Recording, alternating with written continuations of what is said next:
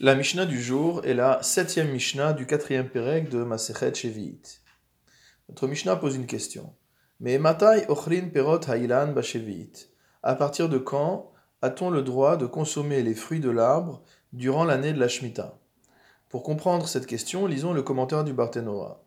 Mishum de darshinan leochla velo leefsed.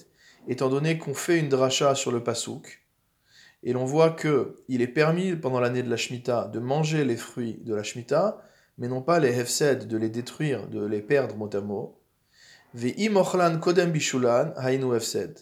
Or, manger des fruits qui ne sont pas encore mûrs, c'est considéré comme une forme de destruction, puisqu'on ne profite pas du fruit dans sa valeur entière.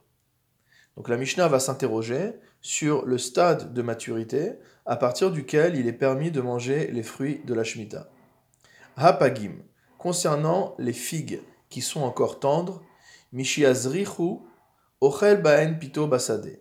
À partir du moment où elles rougissent mot à mot, c'est-à-dire qu'elles commencent à prendre couleur et ne restent pas toutes vertes, alors c'est le début de la maturation, comme nous le dit le Barthénora, et on a le droit d'en manger mot à mot avec son pain dans le champ.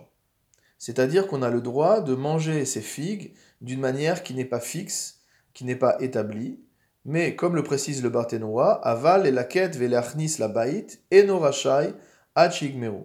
Par contre, on n'aura pas le droit de cueillir ces figues et de les amener à la maison pour les manger tant que les figues ne seront pas arrivées à leur maturité complète. Bichalou, à partir du moment où ces figues sont arrivées à leur pleine maturité, connaissent les beto, on a le droit d'en cueillir et de les amener à la maison pour les manger. La Mishnah conclut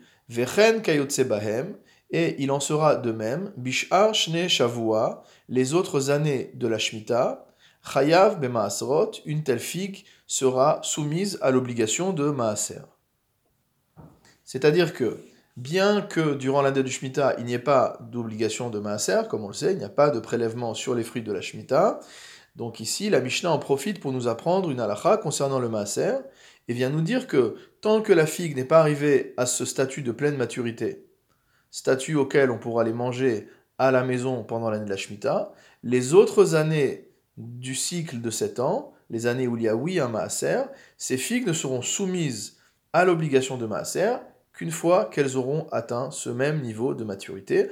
Avant, elles n'y seront pas encore soumises.